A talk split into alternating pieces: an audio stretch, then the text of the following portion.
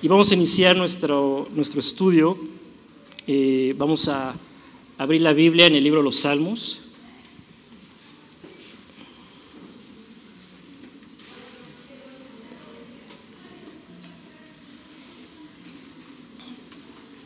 Y vamos a, estudiar esta, esta mañana el Salmo 1. De hecho, este salmo contiene eh, de los primeros pasajes que, que, a mí me enseñaron eh, hace ya más de 20 años y que yo decidí memorizar. ¿sí? Decidí memorizar algunos versículos de este, de este salmo y bueno, han sido eh, de gran bendición para mi vida. Es importante que leamos la Biblia porque la Biblia hace el trabajo que nosotros hacemos diariamente con nuestros aspectos físicos. Por ejemplo, todos los días nos bañamos, ¿no? Entonces, ¿por qué? Pues porque queremos estar presentables, eh, queremos oler bien, queremos despertar tal vez, pero el punto es de que la Biblia eh, es el medio por el cual cuando tú la lees, Dios hace lo mismo con tu alma. La mantiene limpia, presentable, eh, la mantiene con un olor grato, ¿no? Que a veces nos podemos parar así de malas y pues ya como que el día comienza mal, pero eh, si acudimos a la palabra de Dios y Dios eh, con su palabra empieza a hablarnos, entonces la Biblia hace ese trabajo de limpiarnos, eh, de traer la paz que necesitamos, la tranquilidad y seguramente eh, tu ánimo va a cambiar. Entonces no dejes de leer la Biblia eh, durante la semana y vamos a leer este pasaje, vamos a leer los primeros, los seis versículos de este salmo. Dice el salmo, bienaventurado el varón que no anduvo en consejo de malos, ni estuvo en camino de pecadores, ni en silla de escarnecedores se ha sentado, sino que en la ley de Jehová está su, delicia, y en su ley medita de día y de noche. Será como árbol plantado junto a corrientes de aguas, que da su fruto en su tiempo. Su hoja no cae y todo lo que hace prosperará. No así los malos, que son como el tamo que arrebata el viento. Por tanto, no se levantarán los malos en el juicio, ni los pecadores en la congregación de los justos. Porque Jehová conoce el camino de los justos, mas la senda de los malos perecerá. Este salmo eh, habla primeramente eh, de un hombre especial un hombre especial que nos va a hacer una propuesta especial. Este salmo habla de una propuesta de vida que Dios tiene para nosotros, que es tener éxito, yo creo que la vas a tomar seguramente, que es tener éxito y que todo te salga bien. Esto es lo que habla este salmo. Por un lado, de una persona especial y por el otro lado, una propuesta de vida especial, que todo te salga bien. Así que eh, comienza hablando el salmo de esta persona que le llama feliz. Dice, bienaventurado el varón. Entonces la Biblia comienza, el salmo comienza a hablarnos de una persona feliz, bienaventurada. Quiere decir que la felicidad sí existe. Porque hubo una persona que alcanzó la dicha, de la cual nos habla este salmo. Así que la felicidad no es una utopía. A veces yo me acuerdo que eh, yo compartía con un compañero de la universidad y él me decía, mira, para mí la felicidad es cuando yo puedo abrir mi closet y pueda tener más de 20 trajes y yo no sepa cuál me voy a poner bueno, ¿no? Entonces, cada quien tiene su concepto de felicidad, pero yo estoy seguro que si esta persona logró comprarse más de 20 trajes, cuando abrió su closet y estuvo delante de sus 20 trajes, no era feliz. Porque realmente tú y yo no sabemos cómo ser felices. Y además, la felicidad tú la concibes de una manera, yo la concibo de otra manera, y realmente debe haber una felicidad. Así que la felicidad no es una utopía, tampoco la felicidad es ausencia de problemas, te, te tiene que quedar esto muy claro. No existe esta felicidad. En este planeta que llamamos Tierra, no existe una felicidad igual a ausencia de problemas. Esto no existe aquí. Porque además todos somos imperfectos, eh, todos somos diferentes y entonces siempre van a haber dificultades, siempre van a haber fricciones, roces, problemas, etcétera, etcétera, etcétera. ¿Para qué te cuento más? Tú lo estás viviendo. Realmente la felicidad, desde el punto de vista que vamos a aprender hoy, es la capacidad, la habilidad para enfrentar precisamente las diferentes dificultades de la vida. Eso es la verdadera felicidad. No es ausencia de problemas, no hay. No existe esto. Y desde el punto de vista de la Biblia, la Biblia nos enseña que la felicidad, que sí existe en la palabra de Dios, la felicidad tiene un acceso. Y eh, una vez que hemos accedido a ella, tenemos que hacer ciertas cosas que nos pide Dios. no solamente es acceder a ella, sino que nos tenemos que mantener haciendo lo que Dios nos pide. Las cosas que Dios nos pide una vez que estamos en ella, no las puedes hacer si no llegaste primero a este lugar. Es imposible para las personas hacer lo que Dios, pide si primero no toman la ruta que Dios pide. ¿Sí? Entonces, estas cosas, ya que llegamos ahí, las tenemos que hacer. Y si las hacemos, nos vamos a llevar la gran sorpresa de que comenzamos a disfrutar nuestra vida. Yo pensé que era feliz. A mí me hablaron de, Cristo a los 16 años. Ya te imaginarás. Andaba en, eh, en el pleno proyecto del camino de los jóvenes. Mi mamá me invitó una plática de la Biblia, fui, no tenía nada en contra de la Biblia, eh, y ahí empecé a escuchar que Dios tenía eh, una vida diferente para mí.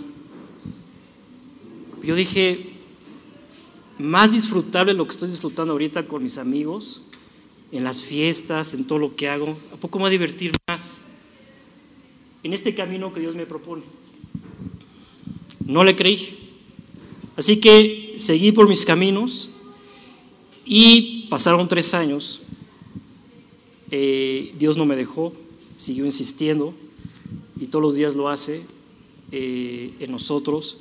Siguió insistiendo y en esa insistencia llegó un punto donde dije, a ver, ¿qué estoy haciendo? Ya pasaron tres años de rechazar esta propuesta. Me encuentro en un punto donde estoy confundido, donde estoy triste, eh, donde lo que yo llamo diversión realmente no, no es felicidad, no me siento bien. Así que en ese momento tomé la decisión de aceptar la propuesta de Dios. Invité mi corazón y comencé a hacer lo que Dios me pedía y que además empezó a surgir dentro de mí. Es decir, jamás me propuse leer la Biblia, nunca, o sea, y menos a mis 19 años, nunca iba a despertar de mi cama y decir, hoy después de ir a clases, regresando voy a leer la Biblia. Nunca iba a pensar en esto, jamás. Pero a partir del día que invité a Cristo a mi corazón, algo me impulsaba en mi corazón que leyera la palabra de Dios. Así que comencé a leer la Biblia y descubrí que Dios realmente está vivo, que Dios existe y empezó a cambiar mi vida. Eh, así que lo, lo más importante en este pasaje es que encontremos de quién habla este pasaje, quién es la persona la cual describe este salmo. Porque dice el salmo que, dice, hablando esta persona, bienaventurado el varón, que no anduvo en consejo de malos, ni estuvo en camino de pecadores, ni en silla de escarnecedores se ha sentado. ¿Qué significa esto? Que no somos tú y yo. Definitivamente no somos tú y yo.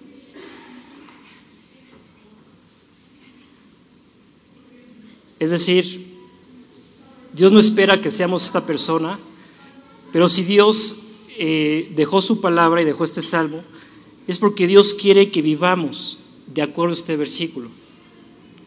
Entonces, lo más importante es descubrir quién es este varón bienaventurado.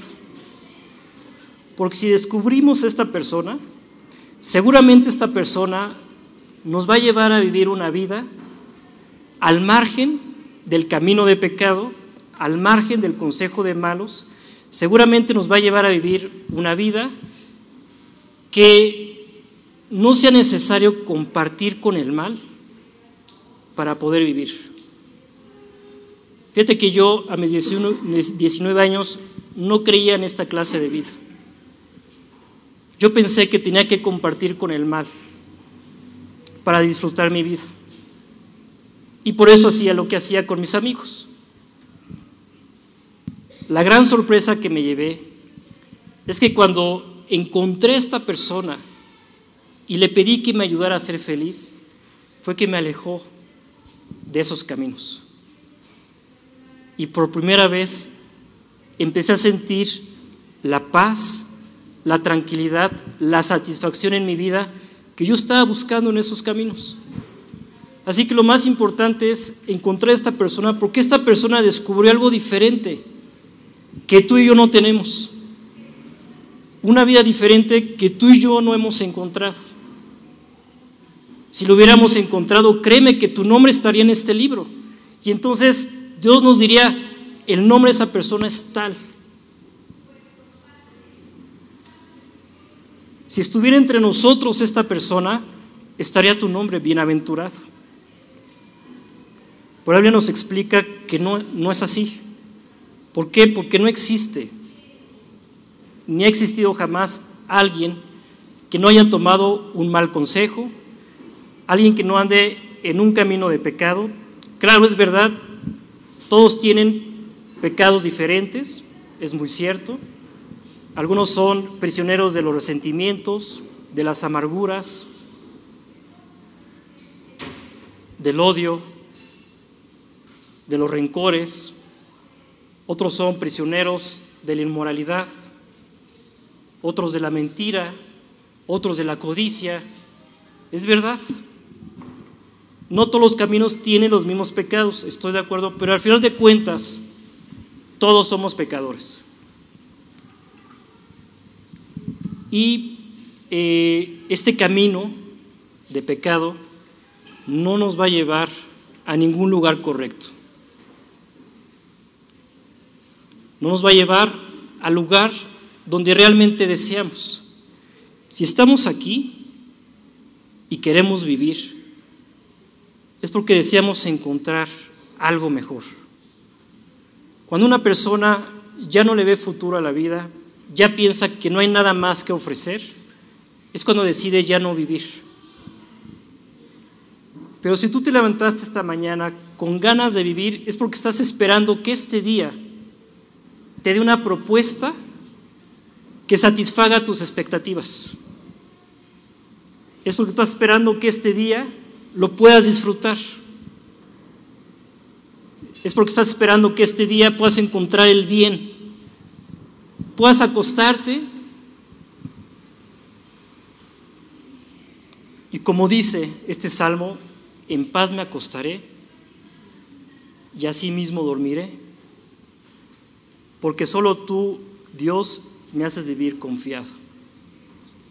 Si estamos vivos y estamos aquí, es porque queremos disfrutar la vida. Entonces, el Salmo habla de una persona que la disfrutó y le llamó bienaventurado. esta mañana tenemos que entender que nuestros caminos, en nuestros caminos no está la respuesta ni tampoco la solución. La Biblia dice que todos los hombres tienen que tomar la decisión de abandonar sus caminos. La escritura dice, deje el hombre su camino y vuélvase a Dios, el cual tendrá de él misericordia y además es amplio en perdonar. La Biblia nos invita a dejar nuestro camino y a encontrar a la persona de la cual habla este salmo. En una ocasión, eh, una persona fue a Palestina eh, a compartir de Cristo en esa región. Y eh, en esa región tú sabes que la mayoría son musulmanes o, judíos, ¿no?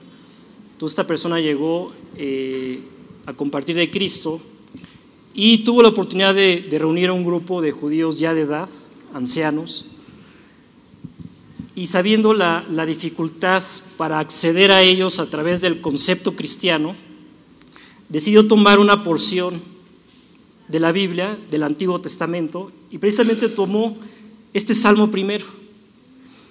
Y eh, además lo leyó en las palabras originales en el hebreo. Todo esto le dio pues mucha aceptación y cuando lo terminó de leer, preguntó al auditorio, este primer versículo, ¿de quién habla? Y entonces se dirigió a una persona y le preguntó, ¿hablará de Abraham? Y aquel anciano se levantó, honesto, dijo, no, no puede hablar de Abraham porque Abraham mintió. Abraham mintió con respecto a su esposa. Volvió a preguntar, ¿de quién habla este salmo? Se dirigió a otra persona y le preguntó, ¿hablará de Moisés? Y aquel que fue preguntado respondió, no puede ser Moisés. Porque Moisés, Moisés mató al egipcio y lo escondió para no ser descubierto. Y después huyó. Volvió a preguntar al auditorio, ¿de quién habla este primer versículo? ¿Quién es ese varón bienaventurado? Y le preguntó otra persona, ¿será David? No. Respondió otra persona, no es David. David cometió adulterio y homicidio. Se volvió a dirigir al auditorio. ¿De quién habla este salmo? ¿De quién habla este primer versículo? inesperadamente se levantó una persona con un pequeño libro, en tamaño solamente porque su contenido es sin límite se dirigió al auditorio, alzó el libro y dijo, tengo en mis manos el Nuevo Testamento. Si nosotros hemos de creer que todo lo que está escrito es verdad, esa persona debe ser Jesucristo. Y la Biblia nos va revelando a través de toda la escritura que esa persona es Jesucristo. Es una persona que Dios planeó para ti. Tú no sabes el cuidado que Dios ha tenido por tu vida. No tienes ni idea. Tanto cuidado que preparó a una persona para ti. Exclusivamente para ti. Para que a través de esta persona pudieras acceder a lo que estás buscando, pudieras acceder a la felicidad eh, que estamos logrando alcanzar. Dios planeó a Jesucristo para ti. Cuando Dios, el profeta Isaías, habla del nacimiento de Jesús, se dirige al auditorio y les dice, porque un hijo nos es dado. La Biblia dice que Dios te dio a su hijo. Es para ti. Jesucristo es para ti. El Hijo de Dios es para ti. Así que este salmo habla de este varón. Este varón tiene nombre y apellido, se llama Jesús de Nazaret. Si tú ya encontraste a Jesucristo, debes de recordar cómo fue ese momento. Yo lo recuerdo perfectamente. Me acuerdo que incliné mi rostro y le dije, Señor Jesús, yo no puedo con mi vida. Yo no puedo con mis problemas. Ya no sé qué hacer. No soy feliz. Perdóname por todo lo que yo he hecho.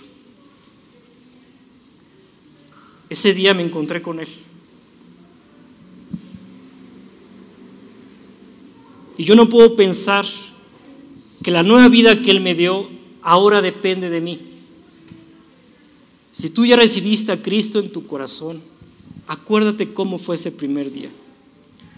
Así es como debes andar día con día. Señor Jesús, yo no puedo. Porque este camino que Dios nos propone y que el acceso es Jesucristo, no depende de ti, no depende de mí, depende de Él. No sabes lo que fue para mí, o sea, el descanso que trajo a mi alma cuando yo tenía 19 años, donde no me amaba, siempre me quejé de cómo era, siempre me quejé eh, de mi físico, me quejé de mí, siempre me quejé de mí, yo no me amaba. Y además estaba frustrado porque viendo mis incapacidades, yo me visualicé en el futuro y dije, ¿qué voy a hacer? ¿Qué voy a hacer con mi vida?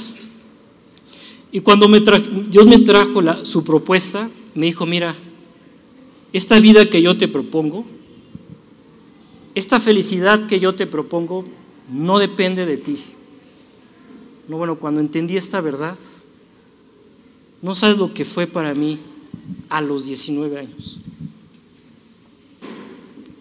dije, o sea que mi vida ahora va a depender de Dios. Va a depender de la habilidad de Dios. Va a depender de la capacidad de Dios. Va a depender del poder de Dios. En ese momento dije, Dios, nunca me quiero bajar de este camino. Así que si tú ya, tienes a Cristo en tu corazón, no vayas a creer que este, este camino de Dios Depende de tu habilidad, de tu intelecto, de tus recursos, de tus capacidades.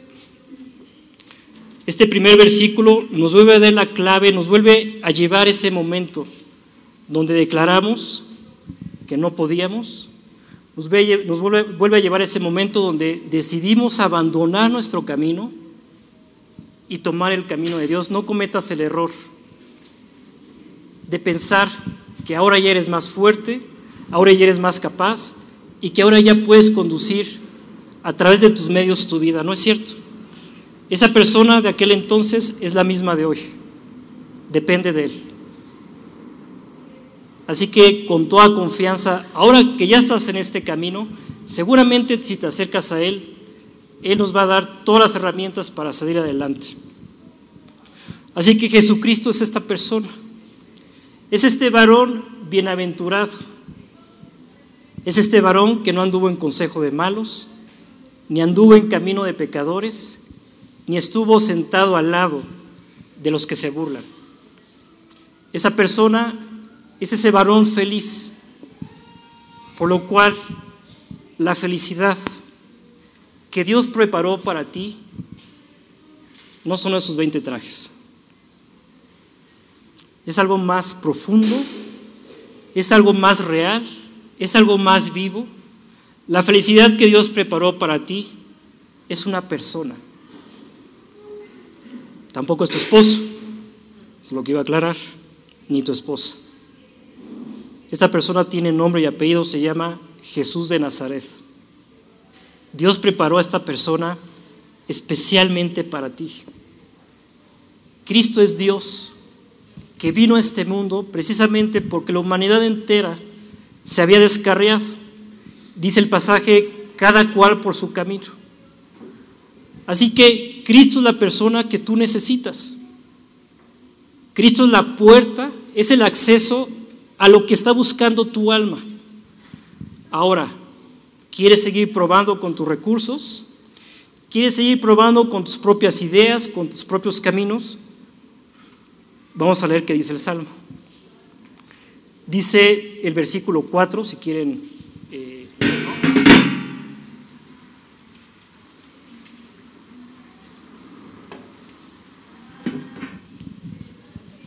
Versículo 4 dice, no así los malos, que son como el tamo que arrebata el viento. El tamo es la parte más ligera de la paja. El tamo es cuando pasa el viento, bueno, es arrebatado y no sabe a dónde va. Dice la Biblia que así está el hombre sin Dios. Es como el tamo que arrebata el viento. Es decir, no sabe a dónde lo van a llevar sus propios caminos. No sabe en dónde va a acabar. Tomamos una ruta y no sabemos dónde vamos a llegar. Tomamos una dirección y no sabemos a dónde nos va a llevar. Esa es la condición de la humanidad. Es como el tamo que arrebata el viento. Tomamos hoy un pensamiento, mañana una filosofía, y así estamos, donde nos lleve el viento, donde caigamos, esperando que todo salga bien. ¿Tú crees que Dios planeó que tu, tu vida fuera así, tan inestable? ¿No te gustaría estar plantado ya en una seguridad? ¿No te gustaría estar plantado ya en algo que tú sabes que va a pasar así? ¿O quieres seguir esperando a ver qué pasa? Dice la Biblia que las personas que no han dejado que Dios los plante en este camino, el camino de este varón, son como el tamo que arrebata el viento. Yo te doy testimonio que así estuve tres años de mi vida. dije, Dios, no. Quiero ser como el tamo, aparte estoy joven, a ver dónde me lleva la, la corriente, a ver a dónde me arrebata el viento. Y no llegué a ningún lugar. Es más, me encontré peor que cuando rechacé. Y así son los jóvenes, lo que caiga, lo que venga. Como nos arrebate el viento. Por eso cuando me propusieron, cuando me abrieron la Biblia y me hablaron de un lugar seguro, dije, ¿qué tanto le pienso? Decidí acceder a esta vida.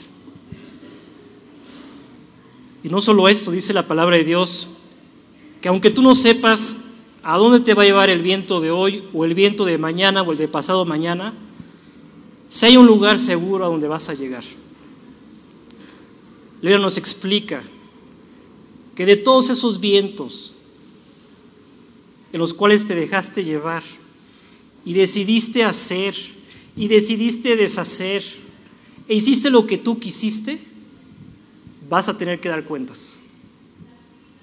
Dice el, siguiente versículo, el versículo 5, por tanto, no se levantarán los malos en el juicio. ¿Cómo? ¿Voy a dar cuentas de todo lo que hago? La Biblia dice que sí. De manera que cada uno de nosotros dará Dios, dará Dios cuenta de sí.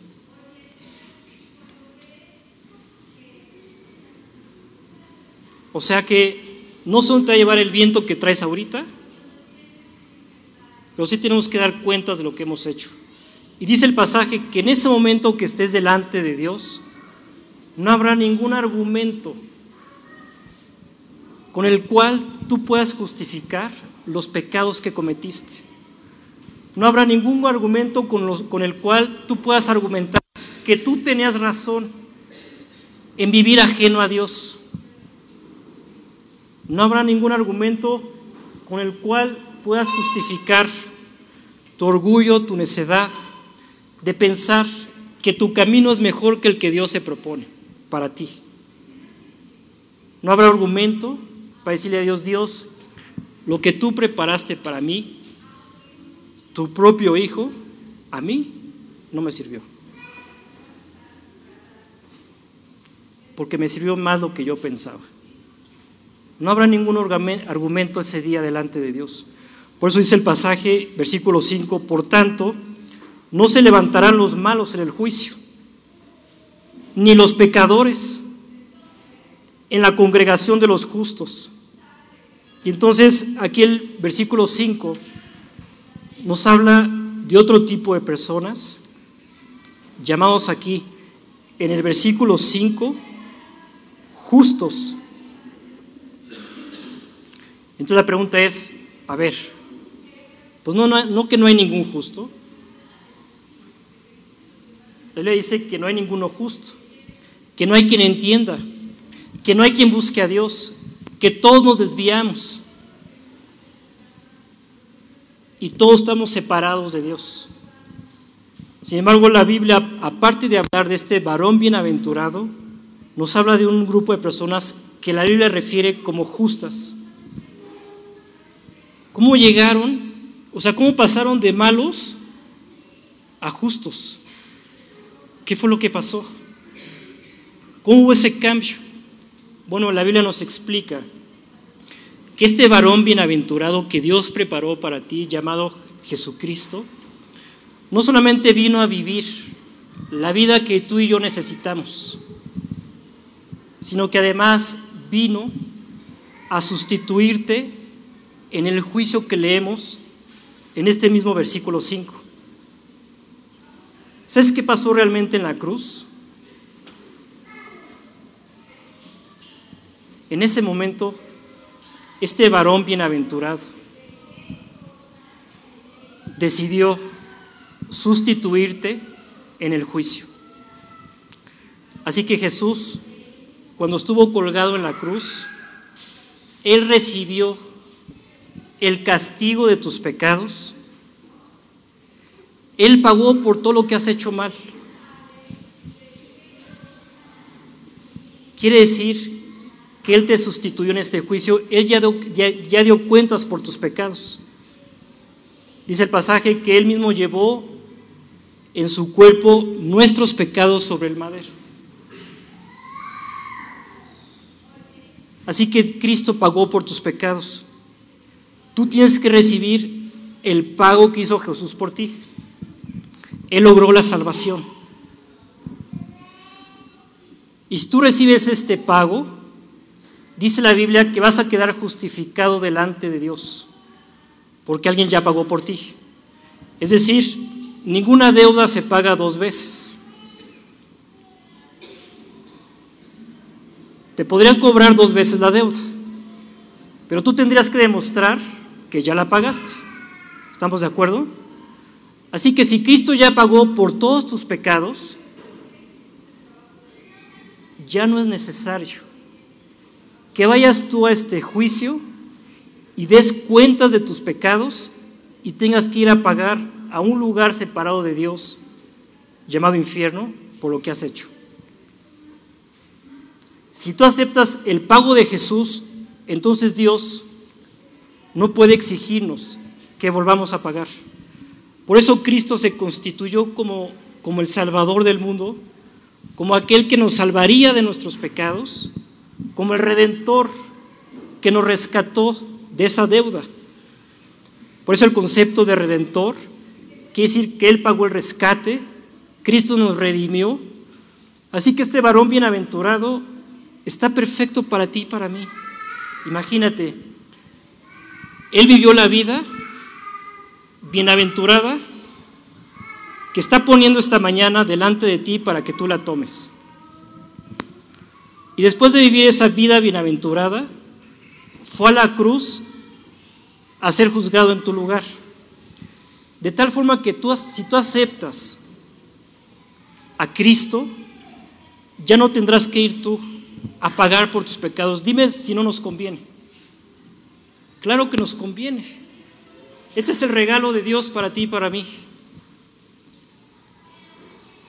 Solo que el momento que tú aceptas esta propuesta, tú tienes que estar dispuesto a abandonar tu camino. Y es ahí donde el hombre se atora. Es ahí donde las personas ya no dan el paso que deben de dar. ¿Por qué? Porque la Biblia nos dice que los hombres aman sus propios caminos que el hombre ama el pecado.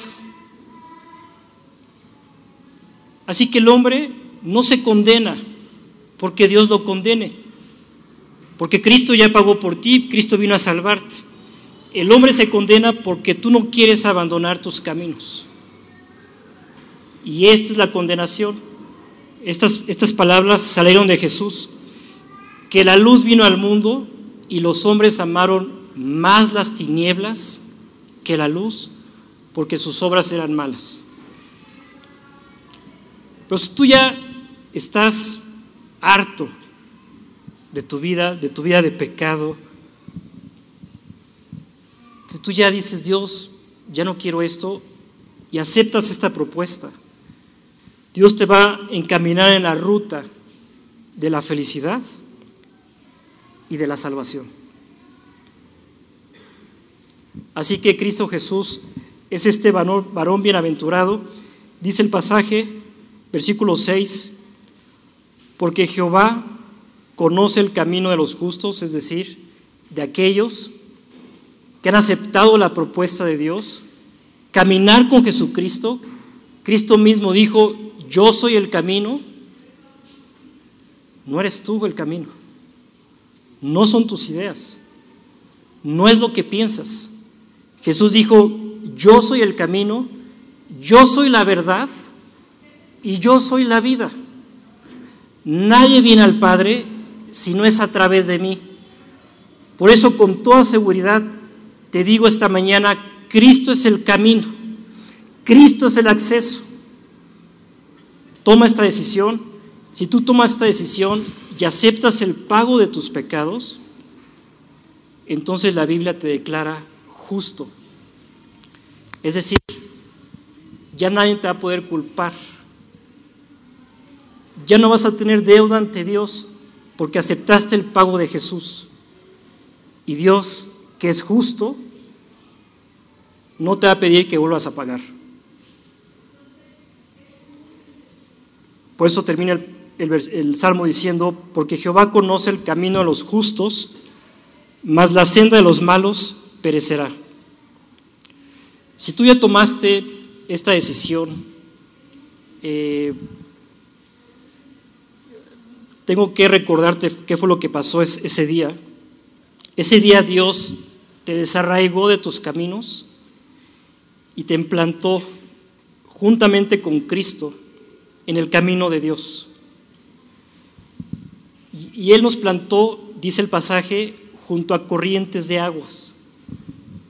Dice el Salmo será como, árbol plantado junto a corrientes de aguas.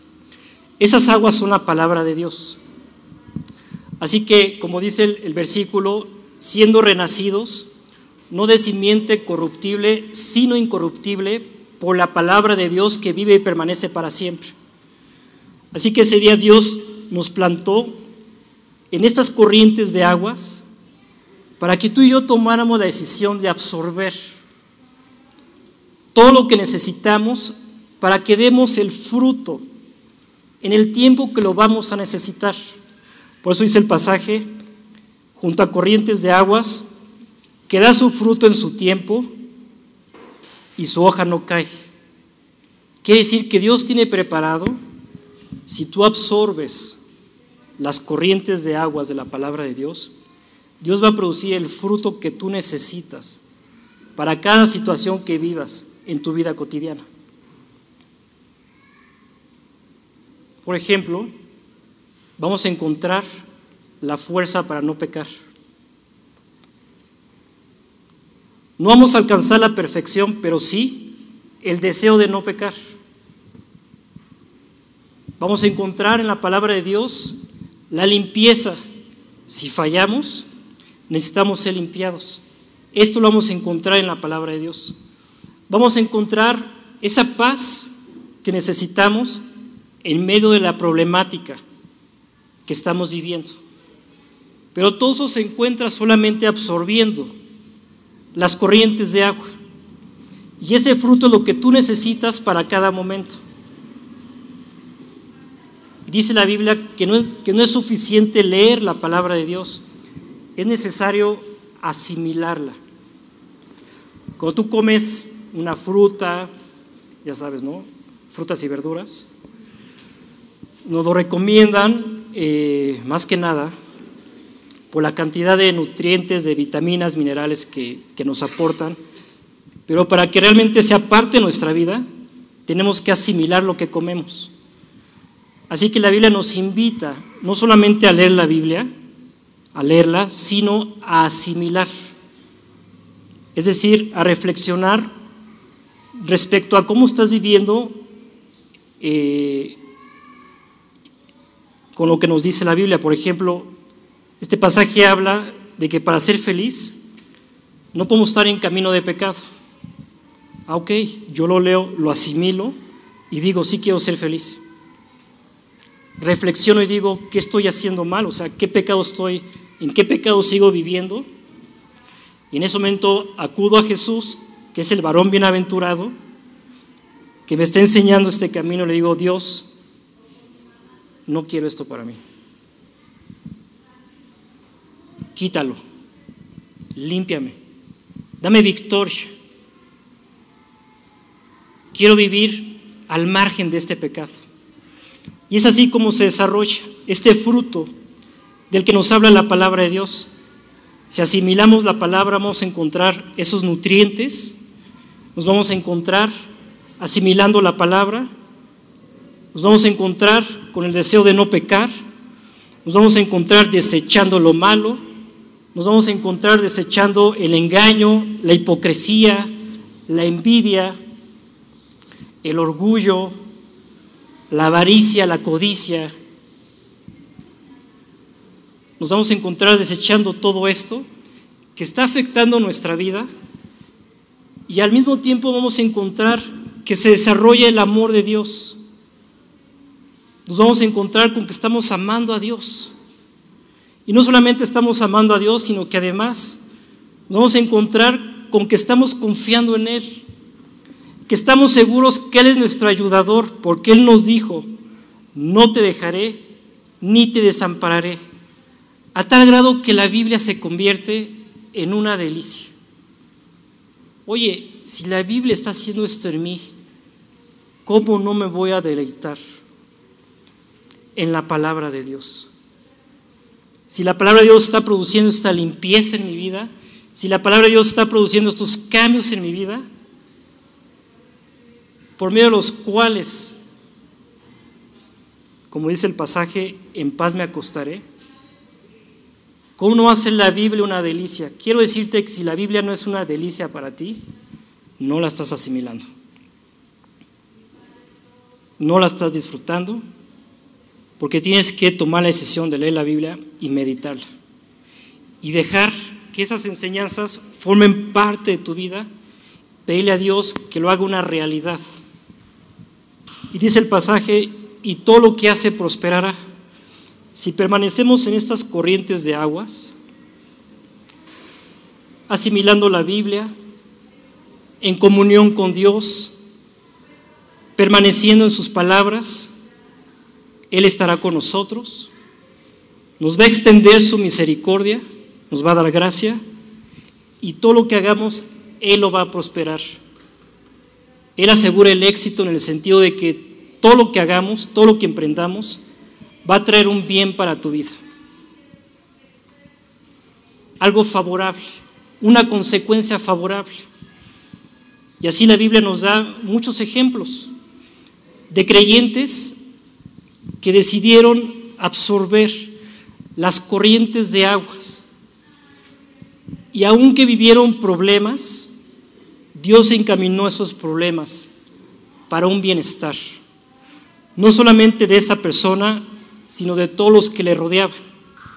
Así que con toda seguridad te puedes abrazar esta mañana a este varón bienaventurado llamado Jesús. Vamos a terminar con una oración.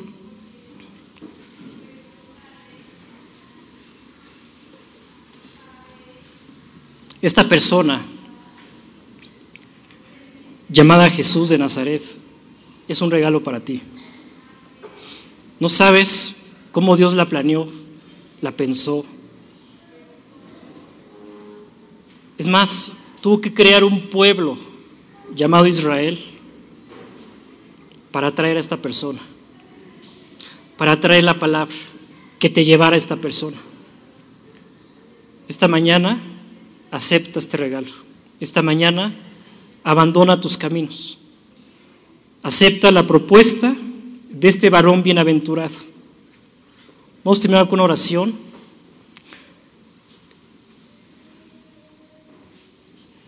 Señor, esta mañana, esta tarde, quiero darte las gracias porque el haber preparado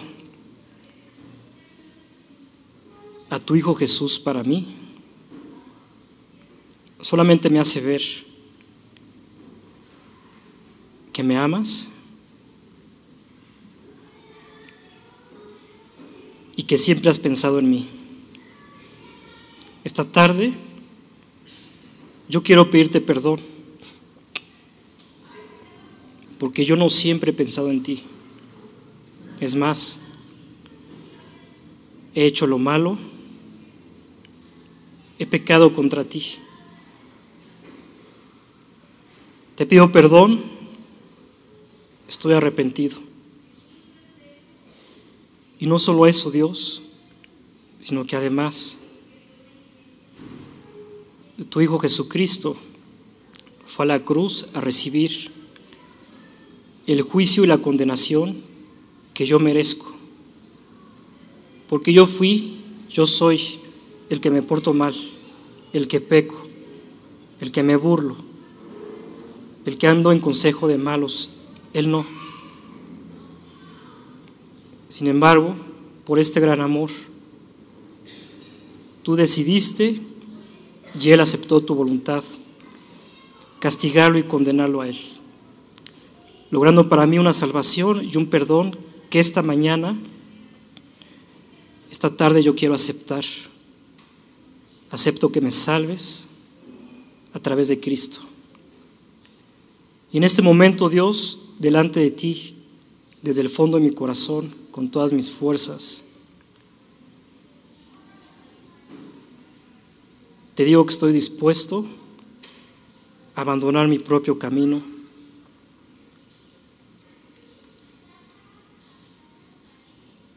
Y en este momento quiero invitar a Cristo a mi corazón. Quiero abrirle la puerta para que entre en mí y yo pueda acceder a esta dicha, a esta felicidad que Él vivió y que quiere compartir conmigo. En este momento, Dios, quiero dejar el gobierno de mi vida. Ahora tú gobierna mi mente, mi corazón, todo mi ser. Tú eres el Señor de mi vida. Doy las gracias y te pido todo esto en tu nombre. Amén. Bueno.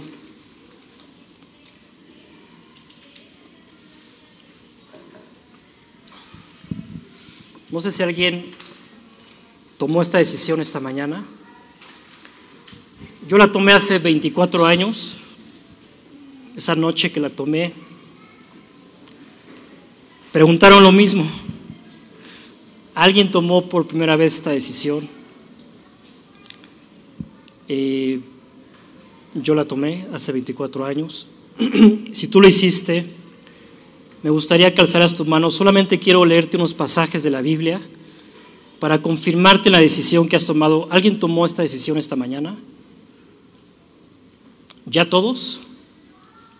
¿Ya todos estamos en este camino preparado por Dios? Con toda confianza, ¿eh? no los va a regañar ni nada por el estilo. Simplemente los quiero confirmar en unos pasajes. Eh, ah, sí.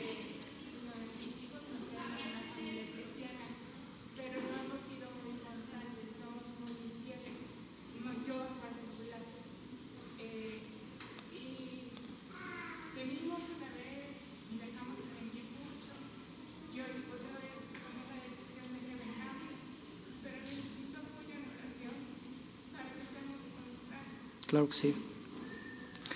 Mira, eh, una vez que accedemos a este camino, la puerta por la que accedimos se cierra. Así que tú estás, eh, desde el día que recibiste a Cristo en tu corazón, estás en Él. ¿sí? Eh, ahora solamente pídele a Él que te dé la constancia, el carácter para mantenerte en este libro. Es lo único que tenemos que hacer pero con el mismo amor con el que te, recibió aquel día que lo recibiste en tu corazón, ese amor y más es el que tiene por ti. Así que no tengas temor de acercarte. Si hay algo que limpiar, es el momento. Decirle, Dios, aquí estoy. Eh, decidí regresar a lo que ya sé, que no trae nada, pero aquí estoy. ¿no? Entonces, eh, claro que sí vamos a orar por ti. Y bueno, no sé si alguien más haya tomado esta decisión. Bueno, pues vamos a dejar ahí la reunión. Que Dios los bendiga. El próximo domingo ya está Oscar aquí. Gracias.